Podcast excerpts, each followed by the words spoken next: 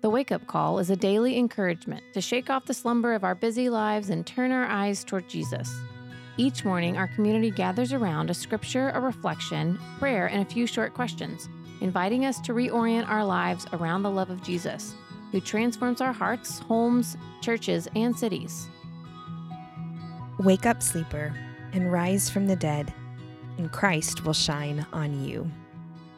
It is Thursday, December 8th, 2022, in the year of our Lord. I'm Sarah Wank, and our series this December is called When Light Breaks In, considering the light of Christmas. Our entry today is called A Hopeful Invitation. From Isaiah chapter 60, verse 1. Hear the word of the Lord. Arise, shine, for your light has come, and the glory of the Lord rises upon you. Now consider this. The beginning of Advent doesn't begin in the story of shepherds and angels, or even in John's joyful introduction of a coming Messiah. Advent begins long before when the darkness was all consuming and all hope seemed lost. Advent begins in the dark. Much like light broke forth over the pitch black of an unformed creation, Advent begins in the helplessness and hopelessness of the night.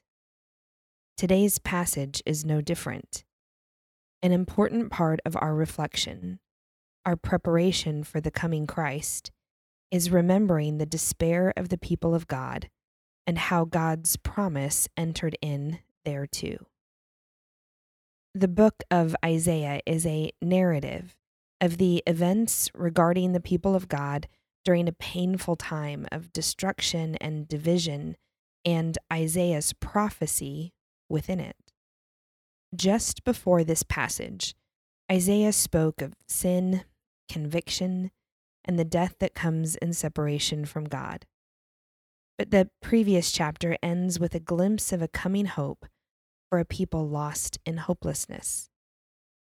Before we talk about today's beautiful words, we have to acknowledge what was happening for those who first heard them. The people of God long ago had been chosen, set apart, favored, and protected.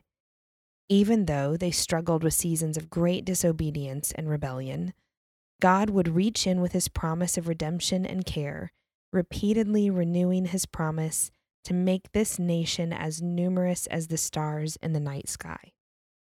But the people of God, in this season of Isaiah's prophecy, had been divided, destroyed, and oppressed. They were as far from the fulfillment of God's promise to be a great nation as they could ever be. They had been conquered by another people, their territory divided, and their holy city destroyed.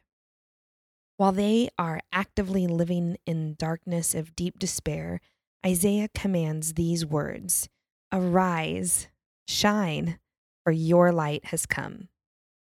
Arise, get up. The glory of the Lord rises on you. The power of that contrast has a hard time sinking in for me. In the division, in the despair, when we are convinced everything's gone, is that when we're supposed to rise up? And with a clarity we only have in hindsight, even as Isaiah declared this prophecy, there was much more darkness ahead when their holy temple would be laid bare by a conquering nation the place where they worshiped, the very place of God's presence with them, would soon be gone. How in the world can you rise up when so much has fallen flat? In the darkness of their despair, Isaiah shares a prophecy of encouragement that God has not forgotten them, that the world's redemption was still coming, and to not lose hope for the coming of their Messiah and King. But when you're in the darkness, it's hard to believe Some of you know our story, many others do not. Part of the redemption of our pain is sharing it, so others can find God in their darkness too. Late in December of 2020, actually the day the Bethlehem star appeared in the sky, remember that? Gabe and I learned we were quite literally, miraculously pregnant. Many years before, we had given up hope for biological children, and the Lord healed our hearts through the incredible gift of adoption. But just to show off, the Lord gave us the gift of pregnancy and a sweet baby girl. We shared the story of her miracle with anyone who would hear, so God would be glorified in her gift. Then, just weeks before we expected her arrival, she was gone. Without notice or cause, our little miracle slipped through our grasp, and we fell into a pit of incredible despair. If you've been in a place of deep darkness and incredible despair, you know that somehow the emotions of despair, fury, and heartbreak swirl around in the numbness and confusion that strips you of all capacity. And sometimes, many times, all you can do is allow yourself to be swept up in the grief and the darkness of the night.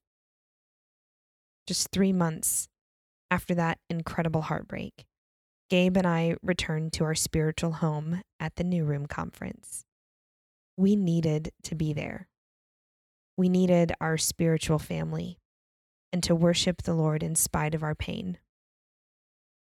One particular night of the conference, the speaker invited us to a time of ministry and prayer to find our way forward in surrender if we needed to rise up out of the graves of our despair. I couldn't move forward fast enough and laid myself upward across the steps of the altar and stage. I laid there peacefully, honestly, and in the fullness of grief. I invited God to raise me up, lift me out of this darkness, and restore my broken heart to fullness of life. And as I lay there, he eventually, and so very gently, said to my soul, Not yet.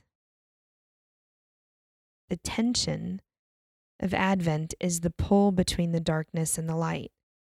We live in the pain of actively unfolding darkness, even while the promise of Christ breaking into the darkness is already accomplished. The people of God were living in the pain of destruction and oppression, but Isaiah was calling them to take heart in a brightness that would still come, but they couldn't yet see. He was asking them to believe that the dawn was breaking before it actually did, in fact, it would be 700 years before Christ's light would dawn on earth. Isaiah was encouraging them with hope, the promise that God had not forgotten them, that he would prevail, and one day, in Christ's time, they would truly rise up. But until then, until that day, the rising of their dawn would not be in the physical arrival of the Messiah or the restoration of their nation. The rising would simply be in them as they allowed the hope of God's faithfulness to break forth in the dark places of their spirit and bring new life. Though in the darkness of our pain, my rising wouldn't come for a while. When the Lord said, Not yet, the yet was evidence that one day I would.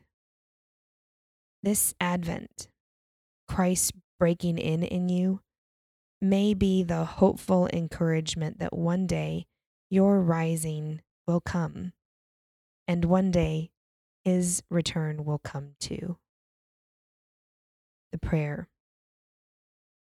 Father God, we give you thanks for your faithfulness through the ages. We stand in awe of your vision that can see from the beginning to the end the promise of resurrection and redemption and arrival.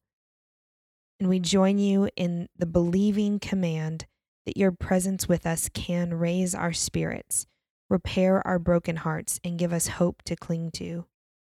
When we're not ready to rise up just yet, help us to feel your patient presence waiting with us in our pain, but pointing forward for a day of renewal still to come. And as we walk through our grief, may we, like the words of Isaiah, allow your glory to shine all over us. In Jesus' name, amen. The question Where in your life are you looking for Christ to break through? Are you comfortable ling- lingering in the places of pain this Advent? Or are you itching to move forward to the joyful stories of stars and angels? What makes you uncomfortable with God's not yet? Are there places where you can embrace the light of Christ's hope in your heart, even if your circumstances don't see relief? For the Awakening, I'm Sarah Wank. We hope that today's entry challenged and encouraged you. And thanks for listening to the Wake Up Call, powered by Seedbed.